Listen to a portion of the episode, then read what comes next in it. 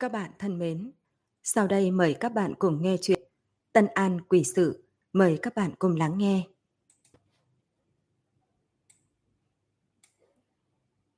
Biểu tình trên mặt Trình Mục Du đỏng lại, một lát sau mới hỏi. Trên người của người nọ cũng không hề có bất cứ vết thương nào sao? Không có, giống hệt những cái chết này. Cho nên mặc dù phụ thân hắn quyền cao chức trọng, gây áp lực không ít với nha môn, thế nhưng cuối cùng vẫn không phá được án, hung thủ không thấy tung tích, không lưu lại nửa điểm manh mối.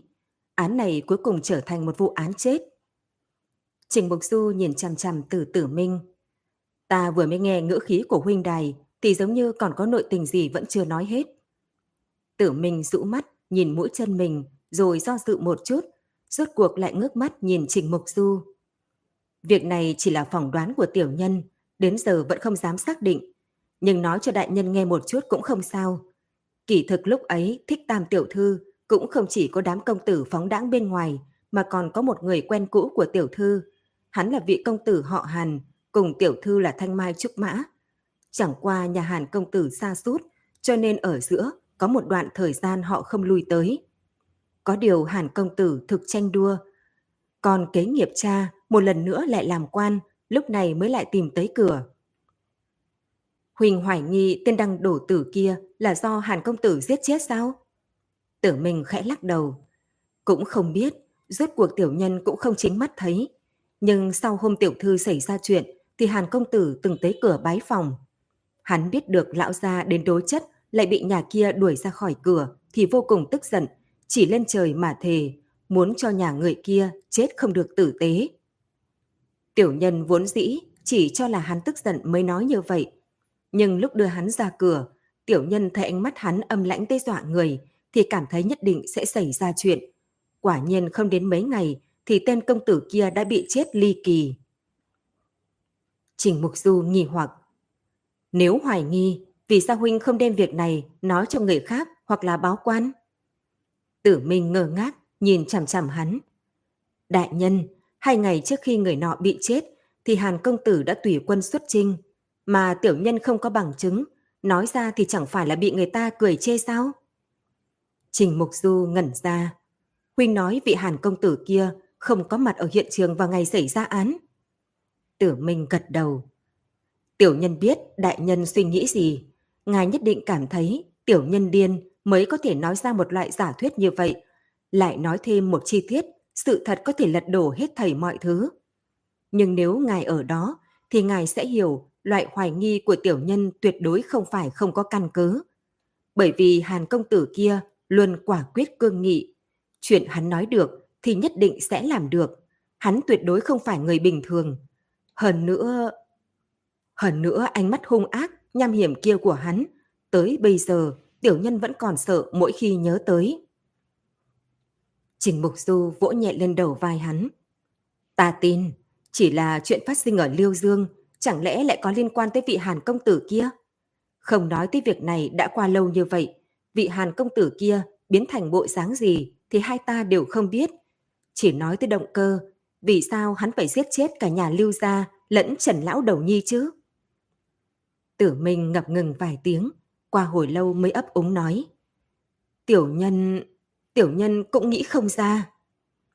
Đang nói thì cửa phòng bị đẩy ra. Hai nhà hoàn mang theo một Hai nhà dịch mang theo một đầu mồ hôi đi tới. Đại nhân có phát hiện Lưu Thành Mậu kia xác thật cùng với Trần Lão Đầu Nhi là người quen cũ. Mặt Trình Mục Du vui vẻ. Nhanh như vậy đã tra ra được rồi sao? Việc này cũng không khó tra. Rất nhiều người đều biết Lưu Thành Mậu đã từng tham gia quân ngũ, còn tham gia chiến dịch Tống Liêu. Mà Trần Lão Đầu Nhi lúc ấy cũng ở trong quân đội. Hai người chính là quen nhau ở đó. Đều từng làm binh, đã đánh trận Tống Liêu, Sử Phi và Sử Kim cũng mất tích ở âm binh Tàu. Lẩm bẩm nói ra mấy câu này, Trình Mục Du đột nhiên nắm chặt tay. Xem ra thảm án xảy ra ở Liêu Dương này có liên quan tới chàng chiến dịch năm đó. Nhưng đã nhiều năm trôi qua, vì sao lại có người nhắc tới chuyện xưa? Chẳng lẽ chỉ là vì báo thù cho ba ngàn quân liêu? Lời này vừa nói ra, tử minh ở bên cạnh hơi rung động, dùng tay che lại miệng vết thương trên bụng rên rỉ ra tiếng. Trình Mục Du thấy vậy vội đỡ lấy y. Vết thương của Huynh là bị ngư phụ cắn, không thể so với những vết thương bình thường được. Thực sự không dễ khỏi đâu. Nếu có cô ấy ở đây thì may ra còn có linh dược để giải. Hiện tại, Huynh chỉ có thể tạm thời nhẫn nại để vết thương chậm rãi tốt thôi. Tử Minh suy yếu cười. Không đáng ngại, chỉ là một chút mệt mỏi. Đại nhân, tiểu nhân về phòng nghỉ ngơi trước. Nói đoạn, y liền tập tễnh ra khỏi phòng, đỡ tường đi đến phòng mình. Đại nhân, hiện giờ chúng ta nên làm gì đấy? Có cần nói ra thân phận với khúc chính khôn để ông ta tăng mạnh tuần tra không? Hai nhà dịch dò hỏi ý kiến của Trình Mục Du. Trình Mục Du nhíu chặt mày rậm. Huyện nhà Liêu Dương đã thối đến tận gốc rễ. Huống chi hành tung của hung thủ lại quỷ quyệt. Bọn họ làm sao mà ứng phó nổi? Ta thấy... Hắn khẽ trầm ngâm. Hai người các ngươi hôm nay khởi hành tới Biện Lương tìm lưu tự đường đại nhân, đem chuyện phát sinh ở đây kể cho hắn biết, để hắn mang theo nhân thủ tới đây. Nhưng đại nhân, bọn thuộc hạ đi thì chỉ còn lại ngày, tưởng đại nhân ở lại, sợ là sẽ không ổn. Một nha dịch do dự nói. Trình Mục Du nhẹ nhàng phất tay. Không có gì là không ổn, mục tiêu của nó không phải ta. Chúng ta hiện ở nơi tối, tạm thời sẽ không gặp nguy hiểm. Nhưng hai người nhất định phải đi nhanh về nhanh, trên đường không thể trì hoãn. Một đạo hắc ảnh thở dịp bóng đêm lẻn vào huyện Nha Liêu Dương, núp ở góc tường mà nhìn ngó, phát hiện không có người nào tuần tra, thì lập tức chạy đến phía tây. Vừa đến bên trong sân viện hẻo lánh, thì mùi thối trong không khí ngày càng tăng. Vì vậy, hắn rón rén đi tới cạnh cửa, chuẩn bị đẩy vào. Nhưng tay vừa mới đặt lên then cửa, thì nó đã bị đẩy ra từ bên trong. Hắn kinh ngạc nhảy dựng lên, nhanh chóng vọt qua một bên, thân thể dính sát vào tường, ẩn trong bóng đêm. Bà nhà dịch từ bên trong cánh cửa theo thứ tự đi ra. Họ bóp mũi, mãi cho đến khi cửa lớn khép lại mới buông xuống. Nhà dịch đi đầu háng giọng phun ra một ngụm. Hả, thối chết lão tử mất. Mấy cái xác này khi nào mới kéo tới Nghĩa Trang đây? Chẳng lẽ một ngày án chưa được phá thì cứ ở trong nha môn chắc? Những nhà dịch kia cũng nhăn mày mặt. Trời nóng thế này, thi thể nhanh bị hủ bại. Hy vọng là không có bệnh dịch. Không được, ta phải nhanh tới báo cho đại nhân để ngài ấy sớm hạ lệnh đem chôn mấy cái xác này thôi. Hai vị đại ca, các vị cứ yên tâm đi. Nhà dịch vóc người nhỏ nhất nói. Hôm nay ta đi qua phòng ngủ của nhị di nương. Nghe cô ta oán giận, nói mình bị huân ngủ không nổi. Đại nhân đã đáp ứng, cũng không tiến hành nghiệm thi nữa. Sáng sớm mai sẽ đem mấy cái xác đó trở đi. Mấy chúng ta cũng không cần phải lo lắng nhiều nữa. Vài người vừa nói chuyện vừa đi xa. Tử Minh trong bóng tối nhẹ tay nhẹ chân mà thở. Cũng may, nếu lại muộn một bước thì đã không tìm thấy mấy thi thể kia rồi. Tử Minh sẽ xuống một góc quần áo, che lại miệng mũi, tay chân nhẹ nhàng đẩy hai cánh cửa gỗ, thân mình chật lóe vào bên trong cánh cửa. Trong viện hoang vu bày hai mươi mấy cái xác, được đậy vải bố trắng. Trong đêm tối càng thêm trắng bệch ghê người, khiến tử minh trong lòng hoảng hốt. Từ khi nào trước mặt y lại hiện lên một núi thi thể tàn khuyết, hình dạng đáng sợ, bộ mặt vặn vẹo. Y vốn nên cùng nằm trong sân cốc kia với bọn họ, thế nhưng y vẫn còn sống, một mình rơi vào bước đường cùng. Tử Minh dùng sức lắc đầu, đem ký ức thảm thiết kia rũ ra khỏi đầu. Y nhìn chằm chằm vào thi thể cách mình gần nhất, đi lên rồi ngồi xổm xuống, nhẹ nhàng kéo tấm vải bố trên mặt. Đó là một khuôn mặt của nữ nhân đập vào mặt y. Hai tròng mắt của cô ta mở lớn, tròng mắt nhô lên, bên trong đều là vẻ không cam lòng cùng kinh sợ. Chỗ ấn đường bị thủng một lỗ, hẳn là bị cá trong hồ sen rìa. Bên trong da thịt hồng lộ da đen, đang phun từng trận mùi hôi thối ra ngoài. Cả người tử minh run lên, một lần nữa đem vải bố trắng đắp lên trên mặt cô, trong miệng nói liên tục. Xin đắc tội, mong cô tha thứ cho ta. Nhưng nếu muốn tra ra hung phạm thì chỉ có thể làm thế này thôi, không còn cách nào khác. Dứt lời, y lại đi tới một cái xác khác, sức mảnh vải trắng lên thì thấy là một nam tử. Lúc này y mới thoáng thở ra, chợt thân mình căng thẳng, duỗi tay từ bên hông, lấy ra một thanh thủy thủ ngắn. Y nuốt một ngụm nước miếng, dập đầu lệ nam nhân kia ba cái rồi nói. đắc tội.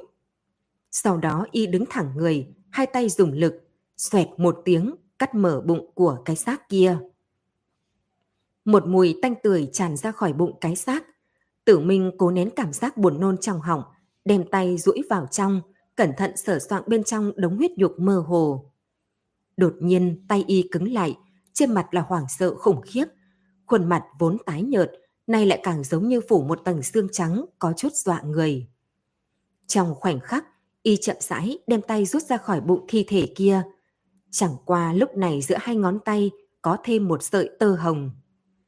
Tử Minh cúi đầu, nhìn dây tơ hồng bình thường kia. Nó không dài đến một thước, bị máu nhuộm thành đỏ sậm.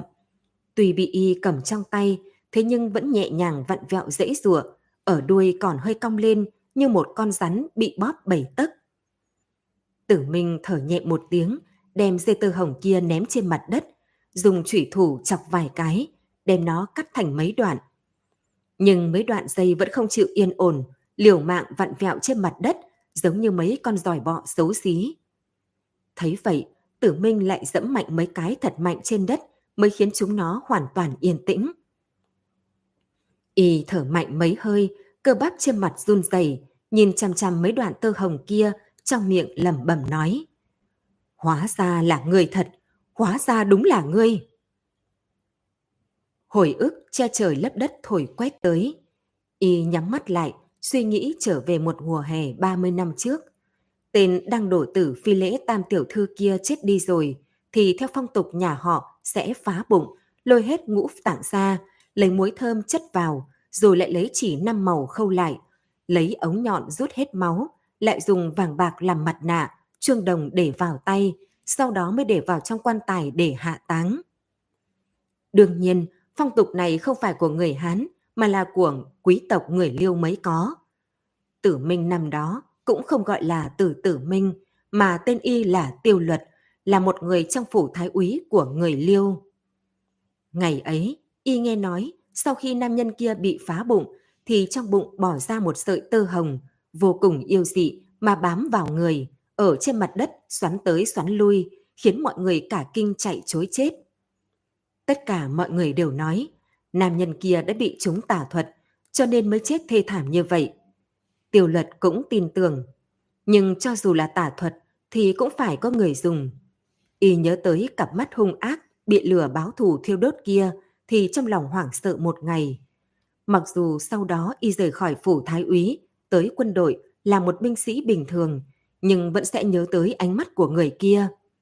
Chúng đen tuyền, âm trầm, giống như dòng sông âm lãnh, quanh năm không nhìn thấy ánh mặt trời, sâu không lường được, hung ác nham hiểm tàn bạo.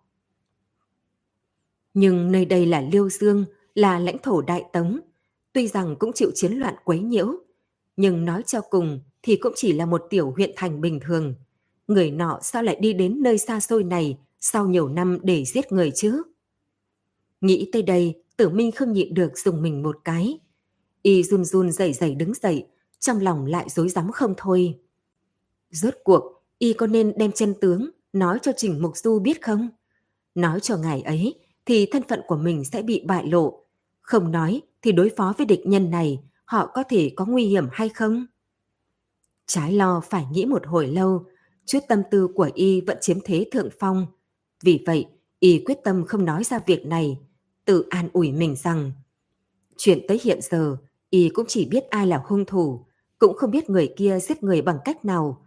Mặc dù hiện tại nói ra tình hình thực tế thì cũng không có bao nhiêu tác dụng, còn không bằng nhắc nhở Trình Mục Du cẩn thận một chút, không cần lỗ mãng hành sự. Nghĩ như vậy, Tử Minh thấy thoải mái trong lòng nhiều. Y đem vải bố lần nữa đắp lên thi thể kia, rồi rón rén đi đến cửa viện. Nhưng vừa đi ra ngoài, thì phía sau nổi lên một cơn gió. Mà gió này vừa mạnh vừa gấp, đem đám vải trên người mấy cái xác kia tung hết lên. Có chỗ tấm vải còn bị cuốn hết, giống u linh trong bóng đêm, dùng phần phật, dùng sức rơi trên mặt đất. Tử Minh ngẩng đầu, nhìn thấy ánh trăng vàng bị mây đen che phủ, mà mây đen cũng không ngừng từ xa ùn tới. Mắt thấy một trận mưa to sắp rơi xuống. Phải đi nhanh thôi, nếu bị xối, trong chốc lát trở về cũng không tiện để giải thích.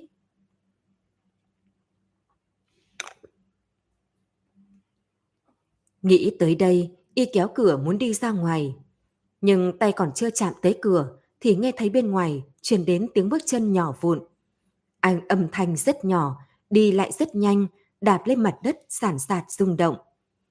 Nhưng chỉ có trẻ con mới có tiếng bước chân như vậy. Tử Minh không dám động, đem mặt dán ở trên ván cửa, nín thở ngưng khí mà cẩn thận nghe, trong lòng nghi hoặc cao độ. Bên trong huyện nha huyện Liêu Dương, sao lại có trẻ con chứ? Dù có, thì sao đêm hôm khuya khuất còn chạy ra ngoài? Nhưng thành âm cứ thế dâng lên một trận, dù y cẩn thận nghe thế nào cũng không xuất hiện nữa. Thứ kia chạy qua trước cửa, sau đó lại bị bóng tối hút đi, cứ thế biến mất. Tử Minh không dám tiếp tục chỉ hoãn, vội vàng lau mồ hôi để cửa đi ra, bước nhanh tới ven tường, cố sức mà xoay người trèo qua, không quay đầu mà hướng khách điếm chạy tới. Nếu không phải xuất ruột như vậy, thì hẳn y nên lưu ý tới mùi hôi thối và mùi bùn đất tanh tưởi càng ngày càng nặng bao trùm cả huyện nha. Trời còn chưa sáng, một nha dịch vì buồn đi vệ sinh nên tỉnh giấc. Gã khom lưng lao ra cửa phòng, một đường chạy chậm tới nhà xí. Nhà xí rất tối, cái gì cũng không nhìn thấy rõ. Gã đỡ tường sở soạn đi qua, đứng trước hầm cầu. Vừa mới cởi quần xuống thì lại nhìn thấy ở góc tường có một hóc ảnh mơ hồ. Trên người gã đột nhiên căng thẳng, nước tiểu cũng bị nghẹn trở về. Gã run run hướng hắc ảnh kia mà hét lớn một tiếng. Ai? Không có tiếng đáp lại, bóng dáng kia vẫn bất động, mà xác dịch kia thì vẫn cầm lấy lưng quần, ngây ra không biết phải làm sao, nên đi đến xem xét hay là giải quyết nỗi buồn lửa xém lông mày. Đang lúc mở mịt vô thố, hắc ảnh kia đột nhiên theo mặt tường, chậm rãi trượt xuống, ầm một tiếng, ngã trên mặt đất, giang tay chân thành chữ đại. Lúc tia sáng đầu tiên từ cửa sổ tiến vào, chiếu lên hắc ảnh kia, thì ngũ quan vặn vẹo của hắn mới hoàn toàn được phô ra. Nhà dịch kia giống như bị bỏng mà nhảy ra đằng sau, vừa mặc quần vừa chạy như bay ra ngoài. Thanh âm vang vọng cả huyện nha của Liêu Dương. Hoàng sư gia bị giết! Hoàng sư gia bị giết!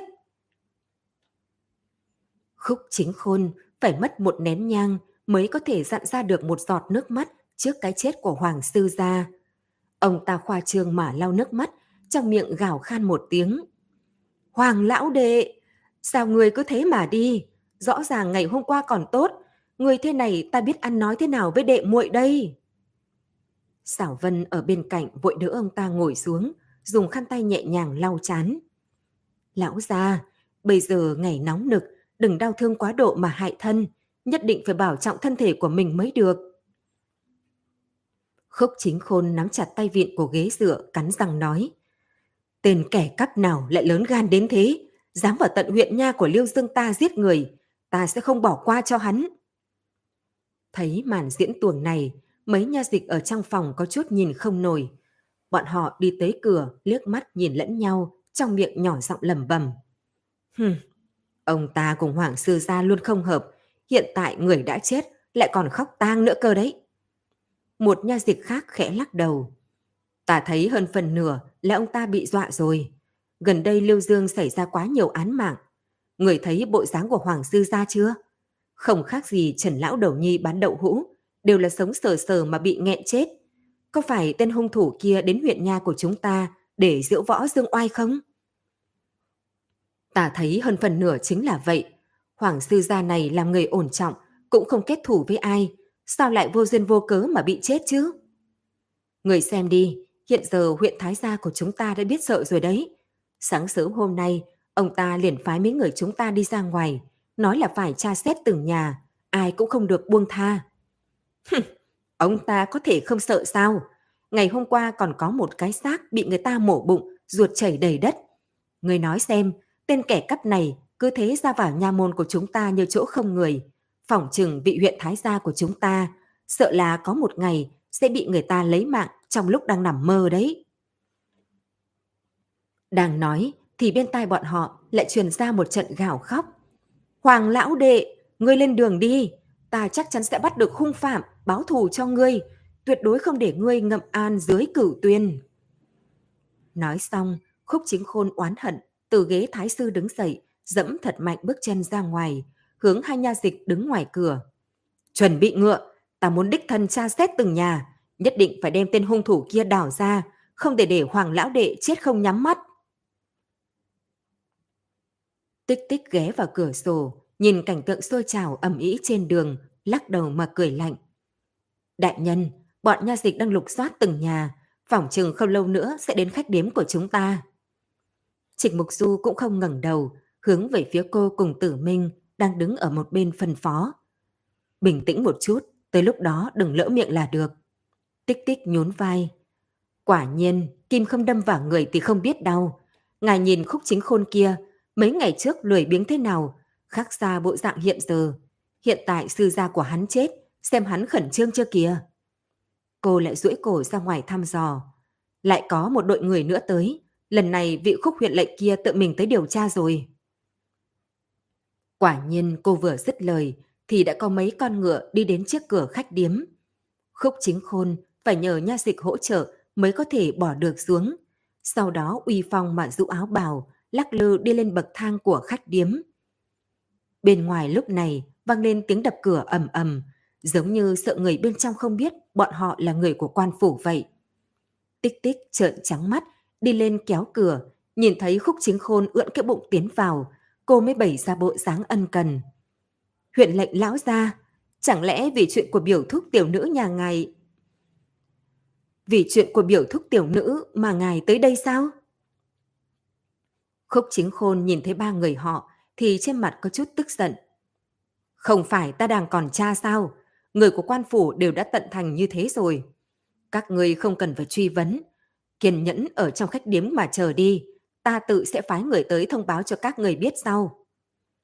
Nói đoạn, ông ta nhàn nhạt, nhạt ngó mấy người một cái, rồi chắp tay xoay người đi. Ai ngờ còn chưa ra khỏi cửa thì lại bị Trình Mục Du ở đằng sau gọi lại. Ông ta không kiên nhẫn quay đầu lại. Còn có chuyện gì nữa? Trình Mục Du hướng ông ta cung kính hành lễ. Đại nhân, hôm qua tiểu nhân đột nhiên nhớ tới một chuyện, vốn định hôm nay tới huyện nhà bẩm báo đại nhân. Hiện tại, nếu đại nhân đã tới, thì tiểu nhân đơn giản nói luôn ở đây. Khúc chính khôn vỗ bụi trên tay áo, bất mãn liếc mắt mà nhìn hắn. Có việc thì nói mau, ta còn rất nhiều việc ở nhà cần phải đi tra xét. Trình Mục Du hướng như người về phía trước. Vị biểu thúc kia của tiểu nhân lúc còn trẻ từng tham gia quân ngũ. Hôm qua tiểu nhân vô tình nghe người ta nói, Trần Lão Đầu Nhi bán đậu hũ kia cũng từng tham gia quân ngũ. Không biết họ chết cùng một lúc có liên quan tới việc này hay không? Khốc chính khôn vuốt vuốt cổ. Ngươi nói hung thủ kia chuyên giết người từng tham gia quân ngũ sao? Trình Mục Du cười theo. Cái này tiểu nhân cũng không rõ. Đây cũng chỉ là suy đoán của tiểu nhân thôi. Thỉnh đại nhân điều tra rõ. Được, được. Người nói chuyện này ta đã biết. Trở về ta sẽ tra rõ ràng. Khúc chính khôn không kiên nhẫn, hướng hắn xua tay, mang theo nha dịch rời đi. Mãi cho đến khi không nghe thấy tiếng bước chân của họ, thì tích tích mới nhỏ giọng hỏi Trình Mục Du. Đại nhân, vừa rồi sao ngài lại nói mịt mờ thế? Sao không trực tiếp hỏi hắn, Hoàng sư gia kia liệu có phải từng tham gia quân ngũ không? Đại nhân một mặt là tự bảo vệ mình, không thể đem sự tình nói quá rõ. Còn mặt khác, chính là nhắc nhở vị huyện lệnh ngu ngốc kia để ông ta tìm được liên hệ trong vụ án này đi điều tra cho rõ. Tử Minh vẫn luôn trầm mặc, rốt cuộc mở miệng nói ra câu đầu tiên. Đêm đen như mực, phảng phất như một mảng mực nồng đậm được vẽ lên phía chân trời, đến ngôi sao cũng không hề có. Sương mù ban đêm đánh úp lại, giữa mùa hạ mà đêm lại có chút lạnh lẽo. Đối với hai người đang cẩn thận vội vã đi trên đường thì cái này cũng không có gì. Họ đi vài bước liền quay đầu lại nhìn một chút, thỉnh thoảng lại bị con cú, thình lình bay vụt qua làm giật mình. Cả người là một tầng mồ hôi mỏng. Cho nên lúc đi đến được cửa hoàng gia thì y phục dạ hành cơ hồ đã bị ướt đẫm. Trình Mục Du cùng tích tích cởi áo khoác màu đen che chở bên ngoài, lấy lại bình tĩnh, gõ nhẹ lên phiến cửa gỗ cũ nát. Ai vậy? Trong nhà truyền đến giọng nói suy yếu cảnh giác. Trình Mục Du ra hiệu để tích tích đi lên trước một bước. Hoàng gia đại tẩu, chúng ta là thân nhân của Lưu Thành Mậu. Lần này mạo muội lại đây là muốn cùng bà thảo luận vụ án để hỗ trợ quan phủ phá án. Bên trong không có động tĩnh, nhưng chỉ một lát sau cửa được mở, một khuôn mặt che kín nước mắt dò ra từ bên trong. Mời hai vị vào, tất cả mọi người đều đồng bệnh tương lân, không cần phải giữ lễ tiết, mời vào nhà.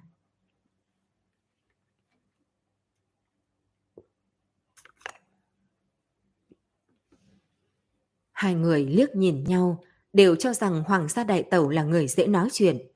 Tin đồn họ nghe được cũng không sai. Hoàng sư gia kia làm người phúc hậu, cho nên vẫn luôn không hòa thuận với khúc chính khôn. Lần này ông ta chết khiến huyện lệnh Liêu Dương hưng sư động chúng, là vì khúc chính khôn sợ hãi, đốm lửa này đốt lên người mình mà thôi. Trong lòng Trình Mục Du thoáng yên tâm, cùng với tích tích đi vào trong hoàng gia. Nhìn thấy bên trong đã bố trí linh đường nhưng vẫn chưa có quan tài, liền nhỏ giọng hỏi. Hoàng sư gia còn ở huyện Nha sao? Hoàng gia tẩu tử lau nước mắt trên mặt gật đầu.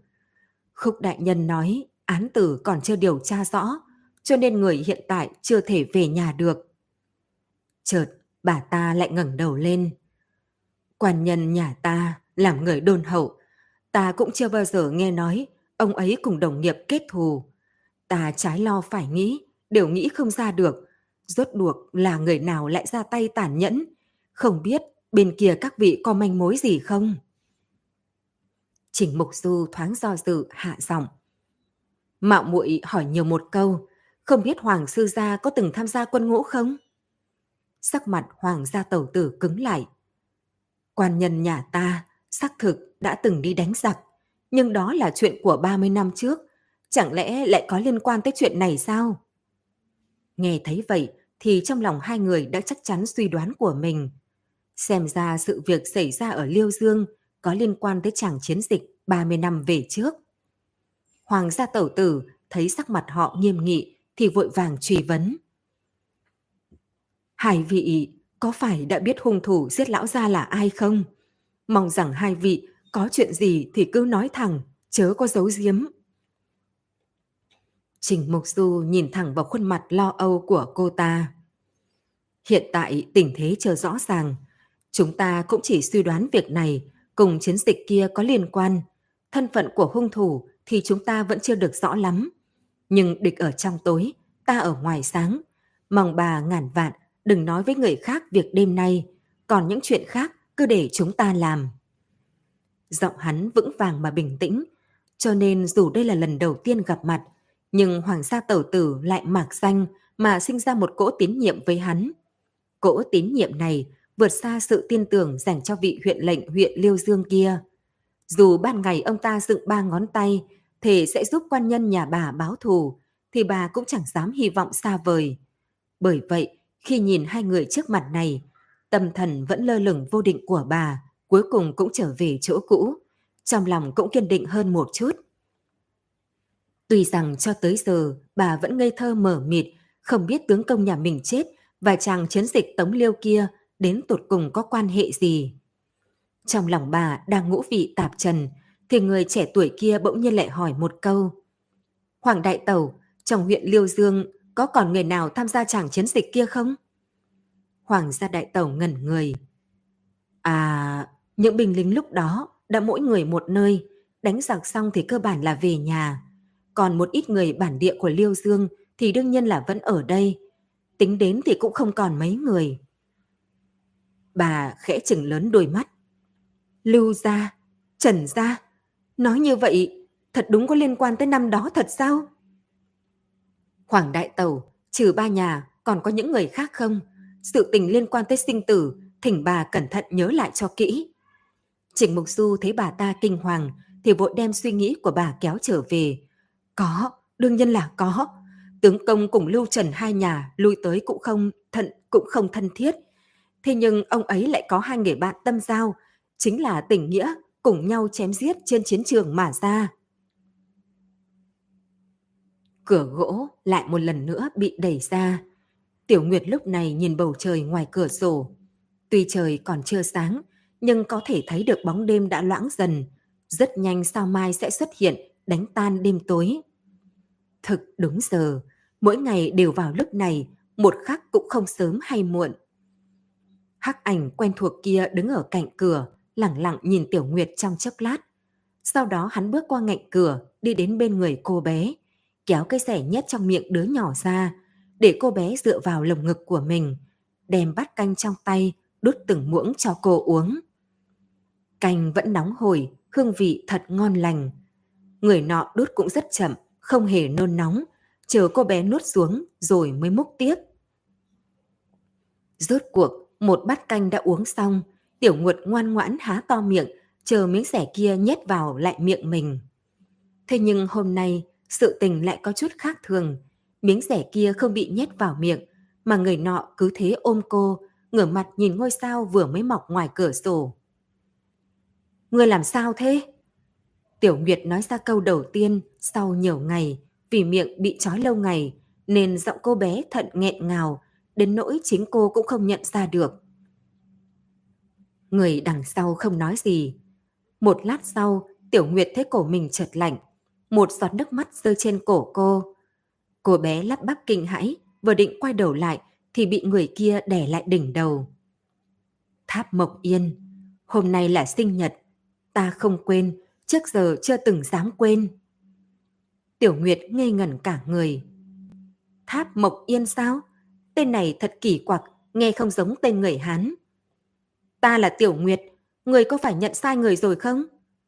Cô dò dự nói ra những lời này. Nhưng lại thấy người sau lưng thật lâu không có động tĩnh. Cô cười nói. Người biết vì sao ta lại có tên là Tiểu Nguyệt không?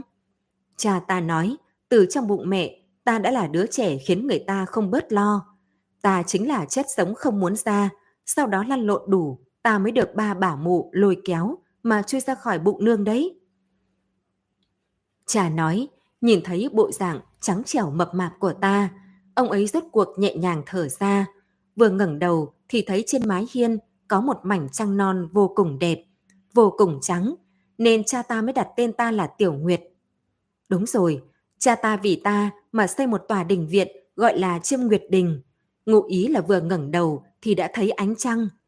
Một người thô lỗ như ông ấy, nhưng lại đặt được cái tên văn nhã, người thấy có buồn cười không? Qua hồi lâu, người đằng sau mới mở miệng. Cha người đúng là rất thương người. Tiểu Nguyệt cười hắc hắc. Phía trên ta còn có ba vị ca ca. Cha ta sắp 40 mới có được một nữ nhi là ta. Tự nhiên ông coi ta như bảo bối. Ông luôn nói ba huynh trưởng của ta sớm muộn đều sẽ phân nhà. Chỉ có ta là ông muốn ta ở lại bên cạnh ông, cũng luyến tiếc ta rời khỏi nhà. Nói tới đây, Tiểu Nguyệt dừng một chút, thanh âm cũng trở nên cẩn thận. Người có thể đưa ta về nhà không? Ta biết người không phải người xấu, người đối với ta cũng rất tốt. Chỉ là ta rời nhà đã nhiều ngày như vậy, cha ta và mọi người hẳn là sốt ruột tới phát điên. Hiện tại không chừng họ đang tìm ta khắp nơi. Người đằng sau không động đậy.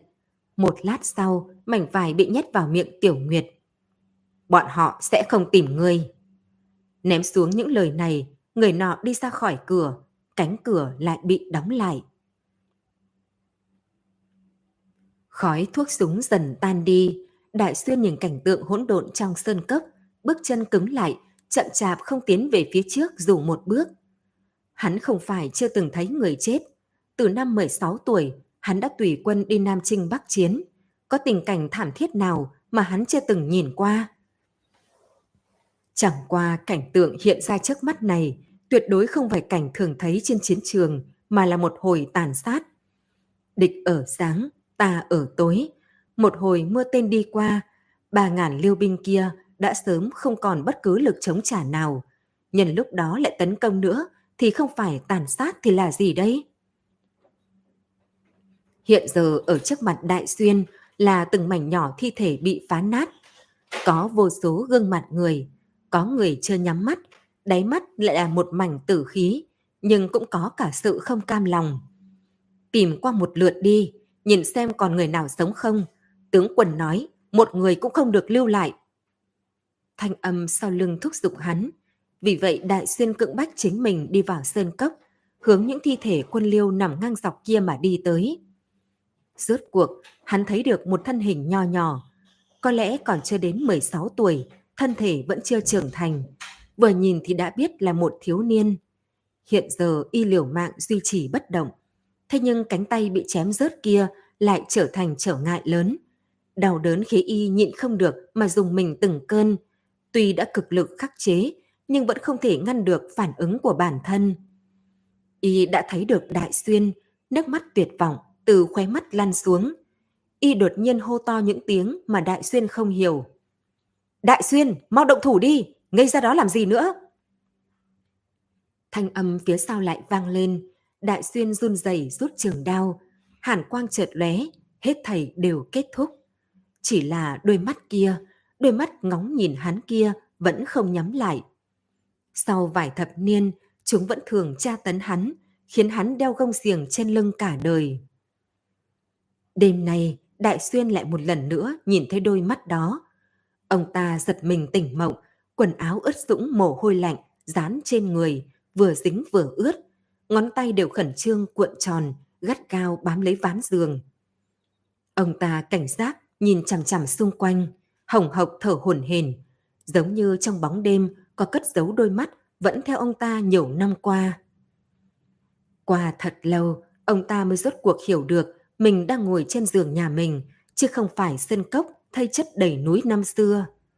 Nhưng phát hiện này cũng không khiến ông ta thả lỏng bao nhiêu, mà càng khiến ông ta thêm cảnh giác, nhẹ nhàng không phát ra âm thanh nào, lôi từ dưới gối ra một thanh chủy thủ, gắt gao nắm trong tay. Hoàng sư gia đã chết, bọn họ lúc đó từng kể vai sắt cánh chiến đấu bên nhau là sinh tử chi giao. Nhưng ngày hôm trước, ông ta cứ thế mà đi, ly kỳ, lại còn giống hệt cái chết của hai người Lưu và Trần. Toàn bộ người Lưu Dương tham dự tràng chiến dịch năm đó cũng chỉ có 5 người. Hiện tại ba trong số đó đã bị sát hại, người tiếp theo không biết tới lượt ai. Nghĩ tới đây, ông ta lại nắm chặt chủy thủ trong tay, một đôi mắt nhẹ bén hơn người, quét qua mép giường, muốn từ trong bóng đêm dày đặc nhìn ra chút gì đó. Sàn sạt, sàn sạt, Chỗ cuối giường có một đạo hắc ảnh xuất hiện. Cái đầu nó không lớn, tốc độ cực nhanh, mang tới một trận gió nhẹ, đem sợi tóc tán loạn của đại xuyên thổi bay lên. Ông ta cố hết sức duy trì chấn định, tay chân nhẹ nhàng xoay người xuống giường, đem thân mình tận lực cúi thấp, cảnh giác mà nhìn trong bóng tối. Sàn sạt, sàn sạt. Thanh âm kia lại vang lên, thế nhưng lần này nó đã thay đổi vị trí, đi tới phía sau Đại Xuyên. Phía sau? Ông ta rõ ràng đang ngồi gót chân dán lên mặt tường. Đồ vật kia sao có thể ở phía sau ông ta được chứ? Trong lòng Đại Xuyên cả kinh, lông tơ dựng hết cả lên. Cũng may thân thể ông ta vẫn còn sự linh hoạt ở trên chiến trường luyện được, nên vội lăn một vòng trên mặt đất, núp ở mặt tường đối diện, ngửa đầu hướng bức tường đen như mực kia nhìn lại. Không nhìn thì thôi, vừa thấy thì cả người ông ta liền ngây dại. Thân mình vốn đang căn chặt cũng cứng lại, động không thể động. Trên mặt tường là một bóng người nho nhỏ, chiều cao cũng chỉ có bằng nửa cánh tay, vừa gầy vừa nhỏ. Nói giống đứa trẻ cũng không đúng, mà giống con khỉ hơn, bởi vì nó cứ thế dẫm lên mặt tường mà đứng thẳng, thân thể treo phía trên đại xuyên. Một đôi mắt không nhúc nhích, thẳng tắp nhìn ông ta, cái miệng không có răng, hơi nhếch lên, vỡ ra một nụ cười quỷ dị. Nó bình tĩnh nhìn Đại Xuyên trong chốc lát, sau đó đột nhiên theo mặt tường đi xuống, thân thể song song với mặt đất. Nó bước đi cực ổn, chân đạp lên mặt tường, phát ra tiếng vang sản sạt, không nhanh không chậm, hướng nam nhân đang ngây ra như phỗng bên dưới mà đi tới. Rốt cuộc, nó đi đến chỗ cách Đại Xuyên chỉ trong gang tấc. Hai người chỉ cách nhau một khoảng cách bằng ngón tay, cùng nhìn chăm chú vào đối phương. Không có bóng tối cách trở, Đại Xuyên rốt cuộc cũng nhìn ra cái thứ đồ gần như đang dán lên mặt mình kia là gì. Hóa ra, nó lại là một cái tượng đất, một cái tượng đất giống như bị nứt qua. Ông ta cảm thấy cả đời này mình chưa từng sợ thế này bao giờ. Trên chiến trường chém giết, tuy rằng thảm thiết, nhưng rõ ràng còn thớt hơn loại sợ hãi không biết gì này. Nó tựa như một con rắn độc luồn lách trong lục phủ ngũ tạng của ông ta, đem mỗi một chút nhiệt độ đều bước ra ngoài. Cũng may Đại Xuyên, đầu óc cũng chưa hoàn toàn hỏng hết. Ở một khắc cuối cùng, ông ta đá ngã cái chậu đồng sớm đặt ở mép giường. Cái chậu phát ra một tiếng loảng xoàng ở trong bóng đêm yên tĩnh đặc biệt vang dội. Hóa ra cô nương kia nói đúng, lúc ngươi khẩn trương tới cực điểm thì sẽ không phát ra thanh âm được. Đại Xuyên nhìn cửa bị đá văng từ bên ngoài, hai bóng người cầm kiếm chạy tới chỗ mình thì trong lòng liền nhớ tới tích tích nói với mình. Tượng đất trên tường thấy hai người đột ngột xông vào thì oạch một tiếng từ trên mặt tường trượt xuống dưới, chạy nhanh vài bước qua cái bàn, nhào ra ngoài cửa sổ. Trình Mục Du cùng tích tích đều sửng sốt, ngay sau đó quay đầu đuổi theo. Nhưng mới chạy được vài bước thì nghe thấy trong phòng ầm một tiếng, ngay sau đó là tiếng kêu sợ hãi của Đại Xuyên chuyển tới. Còn, còn có một con! Trình Mục Du liếc nhìn tích tích. Cô đi vào hỗ trợ đi, để ta đi ra ngoài đuổi theo. Tích tích tuân lệnh chạy vào trong phòng. Trình Mục Du phi thân ra khỏi viện, dọc theo con đường mòn cao thấp, chạy theo một đường không bò. Hắn mơ hồ thấy thân ảnh màu vàng nhẹ kia thoát ẩn thoát hiện trong bụi cỏ. Nó không lớn, nhưng chạy rất nhanh, giống như một con chuột chạy xuyên qua bóng tối. Đang lo lắng không đuổi kịp nó, thì ở lối rẽ bên cạnh có một người nhảy ra. Người nọ cầm một lưỡi đao sắc bén, trong đêm tối vẽ lên một đạo bạch quang.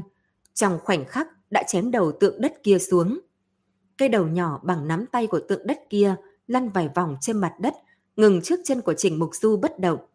Khuôn mặt nó hướng lên trên, khóe miệng vẫn duy trì bộ dáng lúc nãy, lộ ra một nụ cười lãnh đạm thần bí.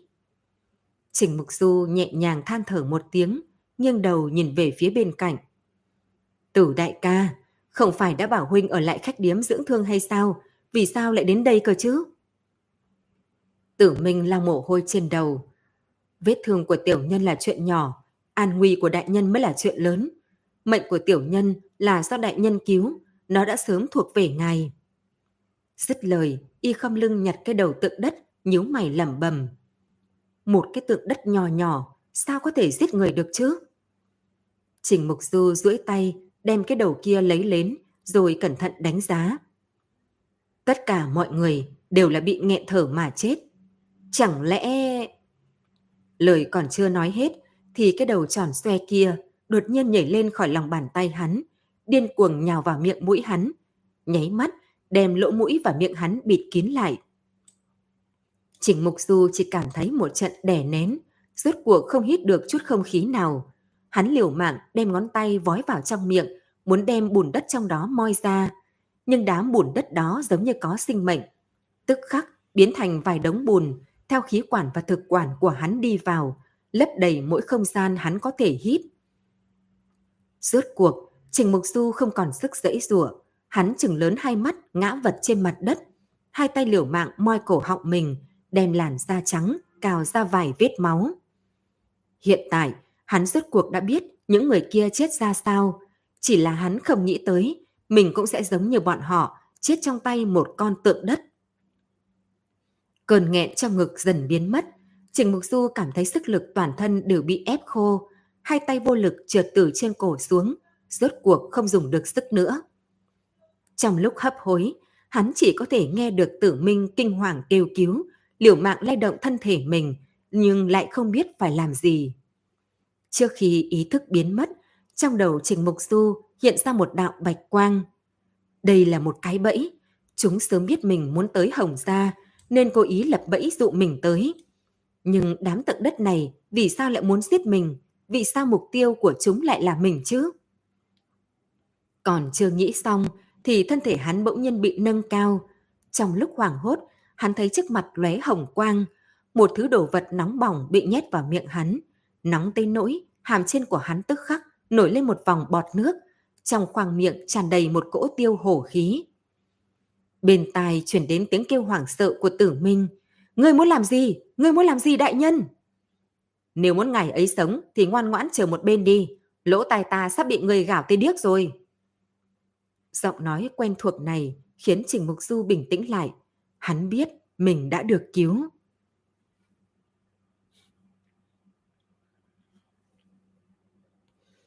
Quả nhiên, đống bùn đang bịt kín yết hầu hắn, bắt đầu cuồn cuột hướng lên trên. Hắn cảm thấy một cơn buồn nôn mãnh liệt, vội cong người, nằm trên mặt đất liều mạng mà nôn mửa, đem đống bùn đất tanh hôi khủng khiếp kia phun ra hết. Tới cuối cùng, hắn vẫn cảm thấy trong họng có thứ gì đó, vì vậy chỉ có thể thò tay vào trong miệng, dùng hết sức mà lôi thứ kia ra. Đó là một sợi tơ hồng, tuy rằng nó không dài tới nửa thước, nhưng lại ở trong tay hắn vặn vẹo uốn lượn, còn thỉnh thoảng ngẩng cao một đầu, giống như một con rắn độc tùy thời có thể công kích. Trình Mục Du thở thật mạnh mấy hơi, kinh hồn chưa định, mà nhìn sợi dây tơ hồng kia, sau đó quay đầu nhìn người thiếu niên trong bộ dáng gã say vặt. Hữu nhĩ, đây là thứ gì vậy? Hữu nhĩ chớp mắt, cầm sợi dây tơ hồng kia trả sát trong hai ngón tay. Còn mắt thứ ba trên chán mà người khác không nhìn thấy được mở ra, nhìn chăm chú vào sợi tơ hồng đang dễ rủa. Trong khoảnh khắc, Linh nhãn lại khép lại. Y đem tơ hồng ném trên mặt đất, dày nhẹ nghiền một cái, đem nó nghiền thành mảnh vỡ. Lúc này y mới nhìn về phía Trình Mục Du. Đại nhân, có người làm tà thuật trên sợi dây này, dùng nó để thao túng đám tượng đất ra tay giết người. Tà thuật! Trình Mục Du thấp giọng nói ra hai chữ này, đáy mắt bỗng nhiên nổi lên một tầng ánh sáng. Vậy thì đúng rồi, kỳ thực những người của Lưu Gia không phải bị nước bùn nghẹn chết, mà họ cũng giống như hai người Trần và Hoàng, bị đám tượng đất này chui vào mũi, khiến hít thở không thông mà chết. Chẳng qua hung thủ đem một nhà lưu ra ném vào trong hồ sen mới khiến chúng ta nghĩ lầm họ bị bùn làm cho nghẹn chết. Nhưng đại nhân, theo ngài nói, thì sao trong miệng mũi hai người Trần và Hoàng kia lại không có chút bùn đất nào? Tử Minh vẫn khó hiểu. Hữu Nhĩ ở một bên lắc đầu thở dài. Sao mà ngốc thế? Ngươi nhìn mặt đất mà xem, có còn tung tích của tượng đất kia nữa không? Nghe y nói vậy, Trình Mục Du cùng Tử Minh đồng thời cúi đầu. Lúc này mới phát hiện đống bùn kia đã biến mất, nửa điểm dấu vết cũng không lưu lại. Trình Mục Du biến sắc, hắn nhìn về phía hữu nhĩ. Rốt cuộc là người phương nào lại có thể dùng tà thuật bực này để giết người trong nháy mắt? Hữu nhĩ khẽ lắc đầu. Cái này ta cũng không biết. Trước khi đi, cô nương chỉ ra cho ta vài lá bùa, nói là nếu gặp nạn thì đúc chúng để dùng. Vừa rồi ta thấy đại nhân, suýt nữa thì bị đám bùn vàng kia nghẹn chết, nên mới đốt một lá, nhét vào miệng ngài. Lúc này mới đem đống bùn kia lôi ra. Trình Mục Du lúc này mới cảm thấy trong miệng bị phòng. Nhưng chút đau đớn này so với cảm giác hít thở không thông vừa nãy thì quả thực là không là gì. Hơn nữa, Hữu Nhĩ nhắc tới Yến Nương khiến nôn nóng trong lòng hắn đột nhiên trở nên mát lạnh, tâm tình cũng tốt hơn một chút.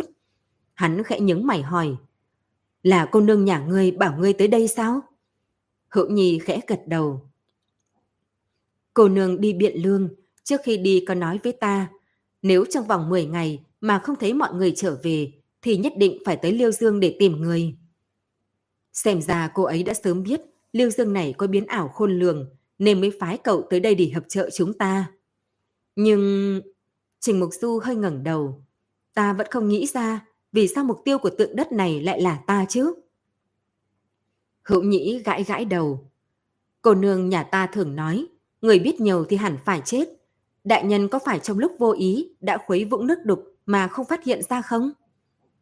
Sắc mặt Trình Mục Du đột biến, môi khẽ run run nhẹ giọng. Đúng là ta sơ ý. Hôm nay huyện nhà có người tới khách điếm, ta đã đem chuyện hai người lưu trần từng tổng quân nói cho họ biết, chỉ muốn họ tăng mạnh phòng bị. Không nghĩ tới, đêm nay đã xảy ra chuyện. Tử Minh cũng đại kinh thất sắc, y chừng mắt thật lớn. Cho nên đại nhân hoài nghi, kẻ dùng tà thuật kia ở trong huyện nha huyện Liêu Dương sao? Trình Mục Du nhẹ nhàng gật đầu. Người nọ biết ta đã đoán ra nguyên nhân hung thủ giết người, nên muốn đem ta diệt khẩu. Hắn nhất định đã mai phục gần khách điếm, một đường theo dõi ta tới Hồng Gia, biết chúng ta muốn ôm cây đợi thỏ, nên mới giả làm tượng đất tấn công Đại Xuyên. Nhưng thực ra là để bẫy ta chui đầu vào.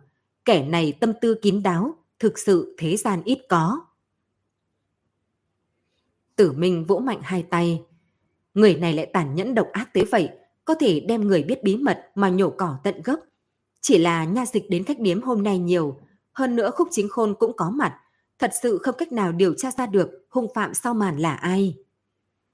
Trình Mục Du rũ mi trầm tư. Không chỉ có những người đó, mọi người trong huyện nha của Liêu Dương đều đáng ngờ. Đám người kia hồi phủ có thể đem chuyện này nói ra, một truyền mười, mười truyền trăm. Chỉ sợ hiện tại trong nội bộ huyện nha Liêu Dương, mỗi người đều biết án này và chàng chiến dịch 30 năm trước có mối liên hệ với nhau. Hữu nhĩ thấy hai người họ, ngươi một câu ta một câu không yên, thì đã hết kiên nhẫn, y tiến đến trước mặt hai người. Ai thèm quan tâm người nọ là ai chứ? Chúng ta tới huyện nha hỏi từng người là được. Xem ai đáng nghi thì bắt tới tẩn cho một trận. Nếu kẻ đó có đạo hạnh thì chỉ mấy chiêu là bị lộ ra ngay. Không được. Lúc tử minh bật thốt ra câu này, y thấy Trình Mục Du cùng hữu nhĩ đều nhìn về phía mình thì xấu hổ cười hai tiếng. Đại nhân, ý tiểu nhân là hiện tại còn chưa tới lúc, rốt cuộc nha môn là địa bàn của quan phủ, chúng ta tùy tiện xông vào, nói không chừng còn mang danh mưu nghịch, chi bằng chờ lưu đại nhân tới, lại cùng nhau tới huyện nha bắt người. Trình Mục Du nhìn chằm chằm Tử Minh một hồi lâu, rốt cuộc mới quay đầu nhìn Hữu Nhĩ. Tử huynh nói không phải là không có lý, hiện tại chúng ta không thể lỗ mãng hành sự, vẫn nên chờ Lưu đại nhân đến rồi mới tính tiếp. Hữu Nhĩ nhún vai, con mắt giữa chán lại mở ra, lướt qua người Tử Minh một lượt. Trong khoảnh khắc, y che miệng gật đầu cười nói. Cô nương để ta tới hỗ trợ đại nhân, ta tất nhiên là nghe theo lời ngài. Ngài nói cái gì thì chính là cái đó.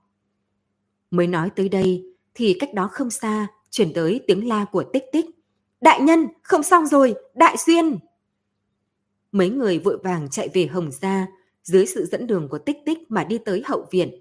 Bọn họ nhìn đại xuyên ngã trên mặt đất, miệng há hốc, đầu lưỡi mềm sụp treo ở khóe miệng, hai mắt mở lớn, tay bóp lấy cổ mình, trên mặt là vẻ hoảng sợ. Trình Mục Du bắt lấy tay hữu nhĩ, mau dùng lá bùa đi, mau dùng lá bùa cứu người đi. Hữu nhĩ đứng bất động, đôi mắt chậm rãi rũ xuống. Đại nhân, hồn phách của ông ta sớm đã rời khỏi thân thể. Đừng nói là ta, cho dù là cô nương thì cũng bất lực thôi. Tích tích nghe y nói vậy, dùng sức mà dậm chân. Đều do ta, lúc nhìn thấy tượng đất kia chui vào miệng ông ta, ta hoàn toàn bị dọa tới ngây người. Phản ứng lại thì thứ kia đã bỏ vào trong họng ông ta. Nếu không phải ta chậm một bước, thì nói không chừng ông ta sẽ không chết. Cô nói đoạn rũ mắt khóc, nhưng cô lại nhanh chóng lau nước mắt, hai tay nắm chặt trong miệng oán hận. Rốt cuộc là kẻ nào lại dùng biện pháp ác độc như vậy để giết người, đã thế còn giết không biết bao nhiêu người. Trình Mục Du đi tới bên cạnh xác chết của Đại Xuyên, ngồi xuống vứt mắt cho ông ta lại, rồi nhìn tích tích. Cho dù cô có lập tức phản ứng lại, thì tượng đất kia cũng không để cho Đại Xuyên được sống. Cho nên cô không cần phải tự trách.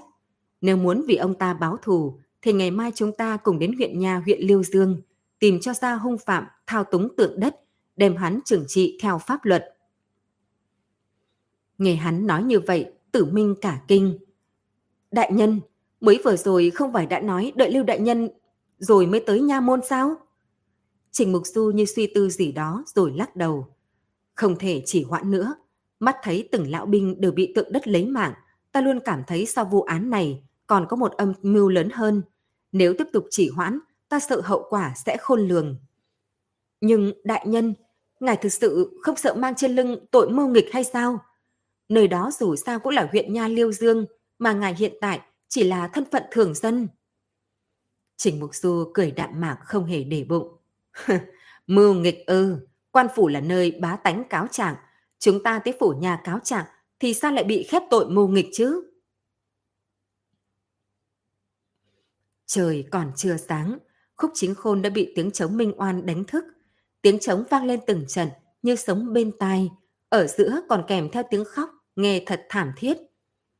Xảo Vân ngồi dậy, không kiên nhẫn hướng mặt đất mà phi một ngụm. Dây dừa mãi không xong, cả ngày không phải việc này thì chính là việc nọ. Từ khi được gả cho lão ra, ta không ngày nào được ngủ yên giấc, thật là phiền chết đi được. Khúc chính khôn cũng hừ vài tiếng từ trong mộng tỉnh lại, mơ màng hướng ngoài cửa hỏi. Chuyện gì thế? Mới sáng sớm như thế mà đã đánh trống, là có chiến sự, hai triều đình hạ chỉ. Nhà dịch canh ngoài cửa nhỏ giọng đáp. Bẩm đại nhân đều không phải à, người tới là thân nhân của Lưu Gia, Hoàng Gia cùng Hồng Gia. Họ thấy nhiều ngày không phá được án, nên trong lòng nôn nóng, muốn tới nha môn, nói là muốn đại nhân cho họ câu trả lời. Bằng không, họ sẽ ăn vạ ở đây không về. Khúc chính khôn tức giận từ trên giường bỏ dậy. cái lũ dơ bẩn này, ta suốt ngày vì chuyện này mà buôn ba lao lực, bọn họ bị mù hay sao mà không nhìn thấy, lại còn dám nháo tới tận cửa, đúng là lương tâm đều cho chó ăn.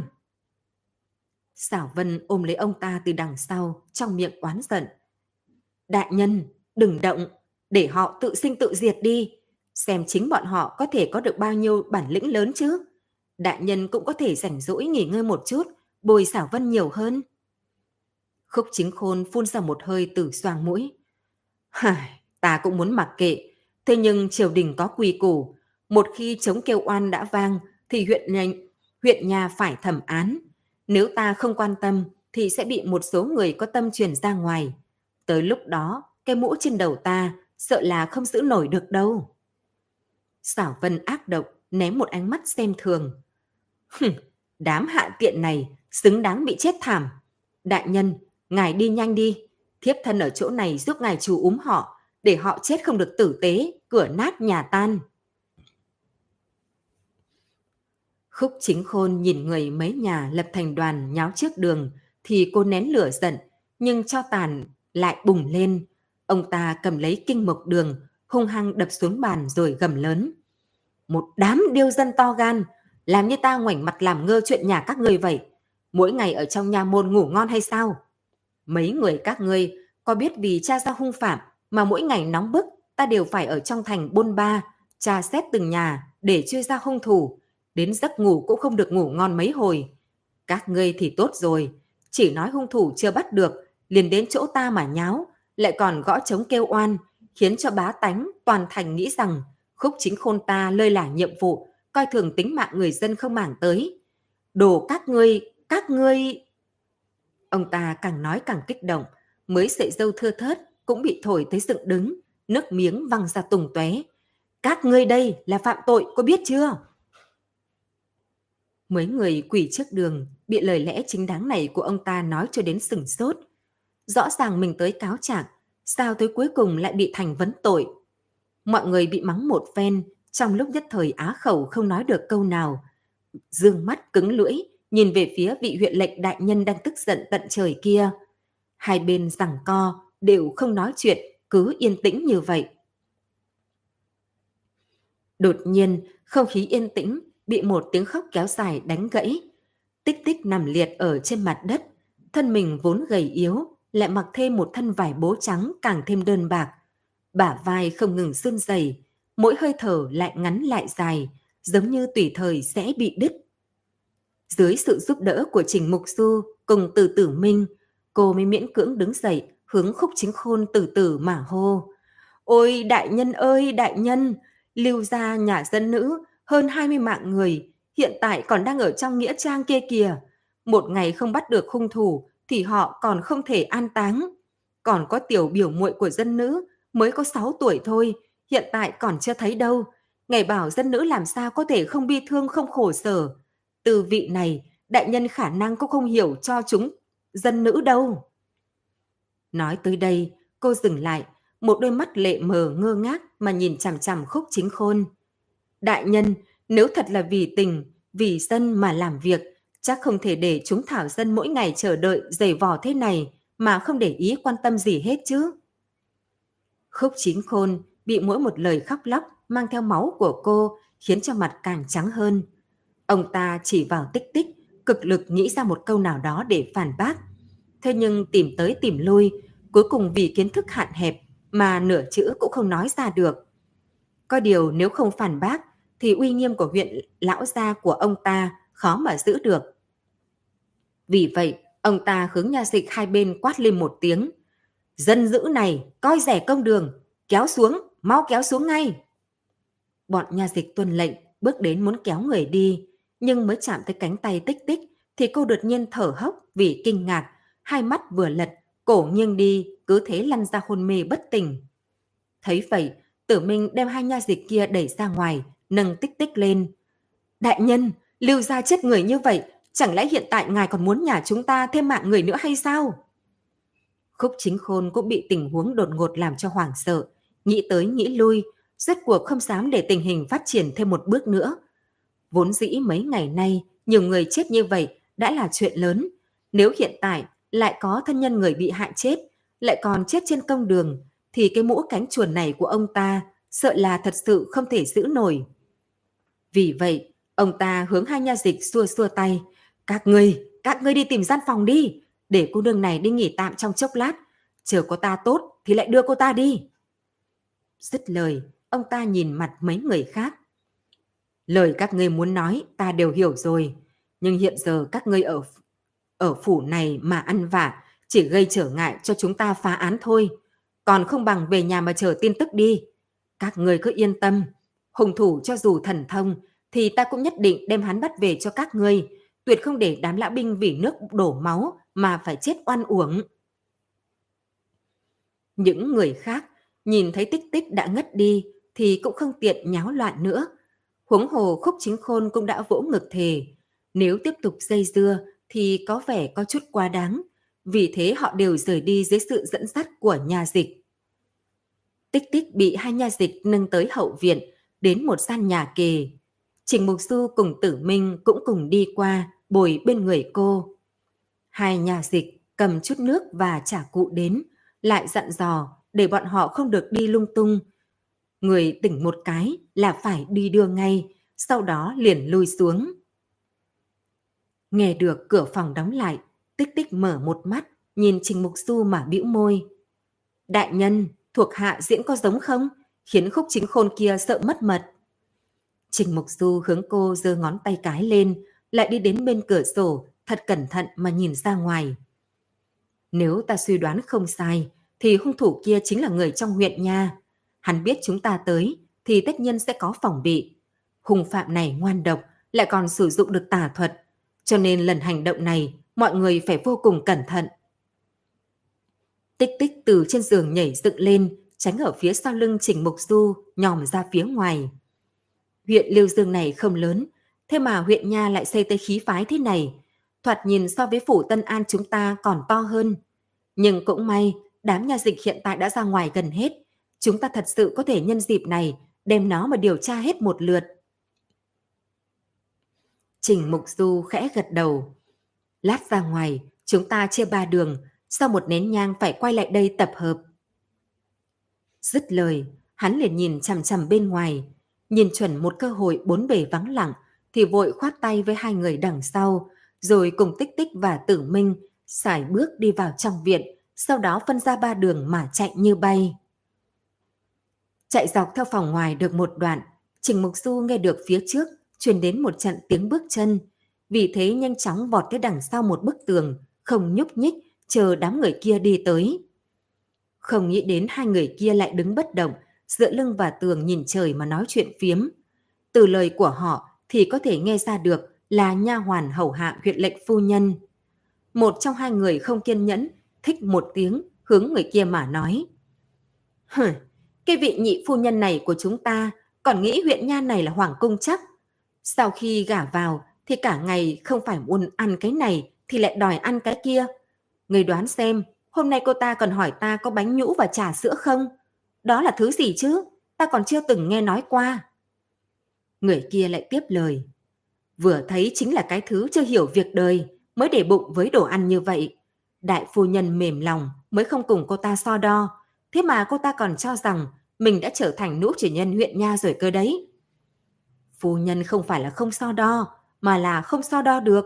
Hiện tại cô ta được lão gia sủng ái, cả ngày cứ quấn lấy lão gia. Phu nhân có nói gì thì lão gia cũng không nghe đâu. Hai người, ngươi một câu ta một câu, nói xong liền rời đi. Trình Mục Du đứng ở phía sau bức tường rũ mi trầm tư, lúc này mới chạy tới hậu viện của huyện Nha. Xuyên qua một đoạn đường là tới hậu viện, nơi khúc gia ở. Trình Mục Du một đường né tránh, thật vất vả mới tới được chỗ này. May mắn trong hậu viện không có ai, cả cái sân to như vậy dưới ánh nắng chiều càng thêm quạnh quẽ. Hắn đi tìm từng phòng một, sau đó ngừng lại trước một gian phòng có điểm suyết gấm. Phía trên giường là màn trướng màu hồng phấn, nơi nơi lộ ra hai chữ tục khí. Đồ vật bên trong nhiều, nhưng bảy biện không có trật tự. Đa số là những thứ màu sắc đỏ tươi, xanh biếc, liếc mắt nhìn còn tưởng đây là một tòa hoa viên xuân ý rào rạt. Trình Mục Du nhìn trước nhìn sau, sau đó nhẹ tay nhẹ chân để cửa vào, không tiếng động mà đem cửa đóng lại. Lúc này, hắn mới đứng thẳng người, cẩn thận quan sát căn phòng tràn đầy mùi phấn. Nơi này có một chút không khí thư hương. Mọi thứ đều là vật ngoài phố.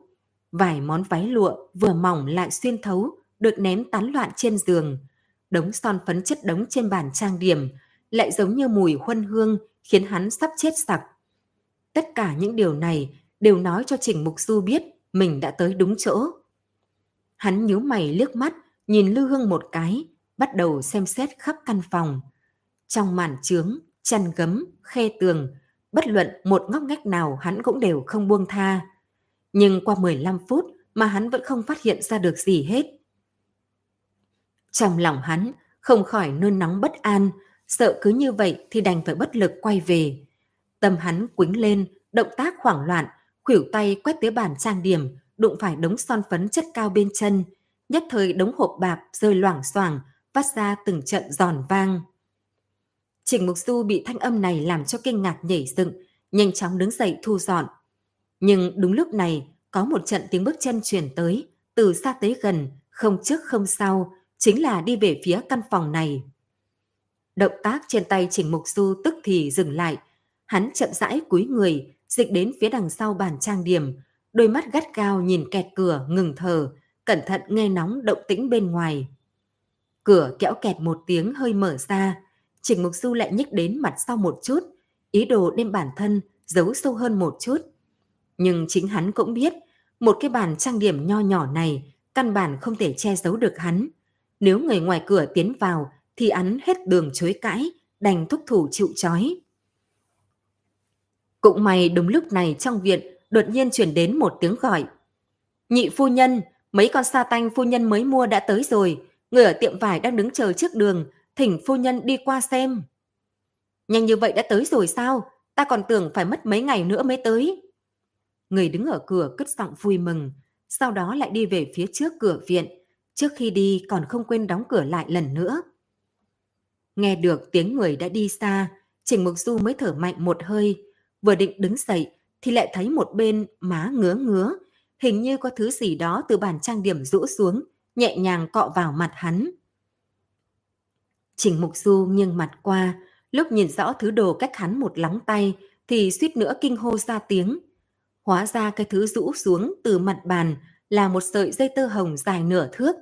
Nó hẳn là bỏ ra từ hộp son phấn, vì trên thân thể vặn vẹo của nó còn dính chút hương phấn màu trắng. Hắn đứng phất dậy, đôi mắt quét nhìn về phía mặt bàn trang điểm. Chỉ liếc mắt một cái thôi mà lỗ chân lông cả người hắn đã bị buộc chặt, máu như đông lại, đem lục phủ ngũ tạng đều đông lạnh. Trên bàn trang điểm bò đầy tơ hồng, từng cái vặn vẹo quay cuồng, giống như những con run sau cơn mưa đang chúc mình mình được tự do. Nhìn thấy một màn quỷ dị như vậy, hai chân Trình Mục Du như dán trên sàn nhà, động cũng không thể động. Trong đầu hắn, nhất thời chen chúc trăm ngàn ý niệm, chỉ là chúng nó đều gắt gao mà trộn với nhau, làm hắn căn bản không thể tìm ra được chân tướng. Cũng may lúc này, cửa nhẹ nhàng bị đẩy ra, tử minh xuất hiện ở cửa. Y nôn nóng nói với người bên trong, đại nhân, thời gian tới rồi, nếu không đi thì sẽ bị phát hiện mất. Trình Mục Du như tỉnh mộng, xoay người đi ra cửa. Đến nơi, hắn quay đầu lại, nhìn bàn trang điểm kia một lần nữa. Thấy đám tơ hồng kia đã vặn vẹo, từ trên mặt bàn bỏ xuống đất, dây dưa bên nhau như từng đốm lửa nhỏ. Nghe Trình Mục Du nói xong những gì hắn thấy, tích tích cả kinh, suýt nữa đem cái chén ném trên mặt đất. Qua thật lâu cô mới nói. Ý đại nhân là di nương mới nạp của khúc chính khôn, chính là hung đồ chúng ta đau khổ tìm bấy lâu nay sao? Trình Mục Du còn chưa kịp trả lời, Hữu Nhĩ liền nhảy từ trên ghế xuống. Đại nhân, vậy chúng ta còn chờ cái gì nữa? Huyện Huyện nhà Liêu Dương này đều là rắn chuột một ổ, còn trông cậy vào bọn họ phá án hay sao? Chúng ta đơn giản đi vào giết hết, coi như vì dân mà trừ hại. Trình Mục Du nhìn hữu nhĩ một cái. Nếu khúc chính khôn cũng không biết bộ mặt thật của người cùng giường với mình thì sao? Nếu bí mật của cô ta chỉ là ngẫu nhiên bị ta phát hiện thì sao? Hữu nhĩ gãi đầu. Vậy thì càng dễ, chúng ta đem bí mật của cô ta nói cho ông ta biết trước mặt nhiều người, chẳng lẽ ông ta còn có thể che chở thê thiếp nhà mình sao? Huống chi, ông ta cũng sợ bị đám tượng đất đó bịt kín miệng mũi chết trên giường mà. Lời này của y không phải không có lý, nhưng trên mặt Trình Mục Du vẫn cứ mang nghi ngờ chậm chạp không gật đầu. Tử Minh nhìn hắn, chậm rãi tiến lên một bước thấp giọng hỏi. Đại nhân chẳng lẽ còn có nghi ngờ gì với chuyện hôm nay? Trình Mục Du tán dương nhìn y một cái. Điều mắt thấy không nhất định sẽ là thật. Tuy Tư Hồng xuất hiện trong phòng cô ta, nhưng nó chưa chắc đã thuộc về cô ta. Chúng ta còn thiếu những chứng cứ xác thực khác. Vậy đại nhân muốn làm gì đây? Nếu cô ta là mối nghi ngờ lớn nhất, thì mấy ngày nay chúng ta theo dõi chặt chẽ, là người hay quỷ thì ta tin chắc sẽ có đáp án sớm. Hắn quay đầu nhìn về phía tích tích. Lát nữa cô đến nhà Hồ Quý Thành đi. Ngày ấy Hoàng Đại Tẩu nói, ông ta đến huyện khác, mấy ngày nay sẽ trở về. Cô tới đó giải thích cho ông ta mọi việc, đem chuyện của Hoàng gia và Hồng gia nói cho ông ta biết. Mấy ngày nay, đừng rời ông ta nửa bước. Ông ta là người cuối cùng còn lại trong số 5 người. Vô luận thế nào cũng phải bảo toàn tính mạng cho ông ta, tuyệt đối không được để xảy ra sai lầm nào. Tích tích đáp một tiếng, sắc mặt ngưng trọng ôm quyền hành lễ. Lúc cô đứng dậy thì trước mặt đột nhiên có một bàn tay duỗi đến. Trên đó là một lá bùa. Trên bùa có hình vẽ, được vẽ bằng chu sa mà cô không hiểu. Cầm lấy đi, nếu tự đất kia xuất hiện thì chỉ cần đốt nó, vào thời khắc nguy cấp nó có thể bảo hộ cô chu toàn. Hữu nhĩ ở một bên cười hắc hắc, mặt mày trong sáng, giống như một đứa trẻ nhỏ, không có chút lo lắng gì. Các bạn thân mến, các bạn vừa mới nghe xong tập tiếp theo chuyện Tân An Quỷ Sự. Cảm ơn các bạn đã ủng hộ và theo dõi. Hẹn gặp lại các bạn. Tạm biệt tất cả các bạn. Để ủng hộ kênh, quý vị có thể để lại bình luận cũng như chia sẻ hoặc có thể ủng hộ tài chính trực tiếp về các địa chỉ đã được ghi ở phần mô tả.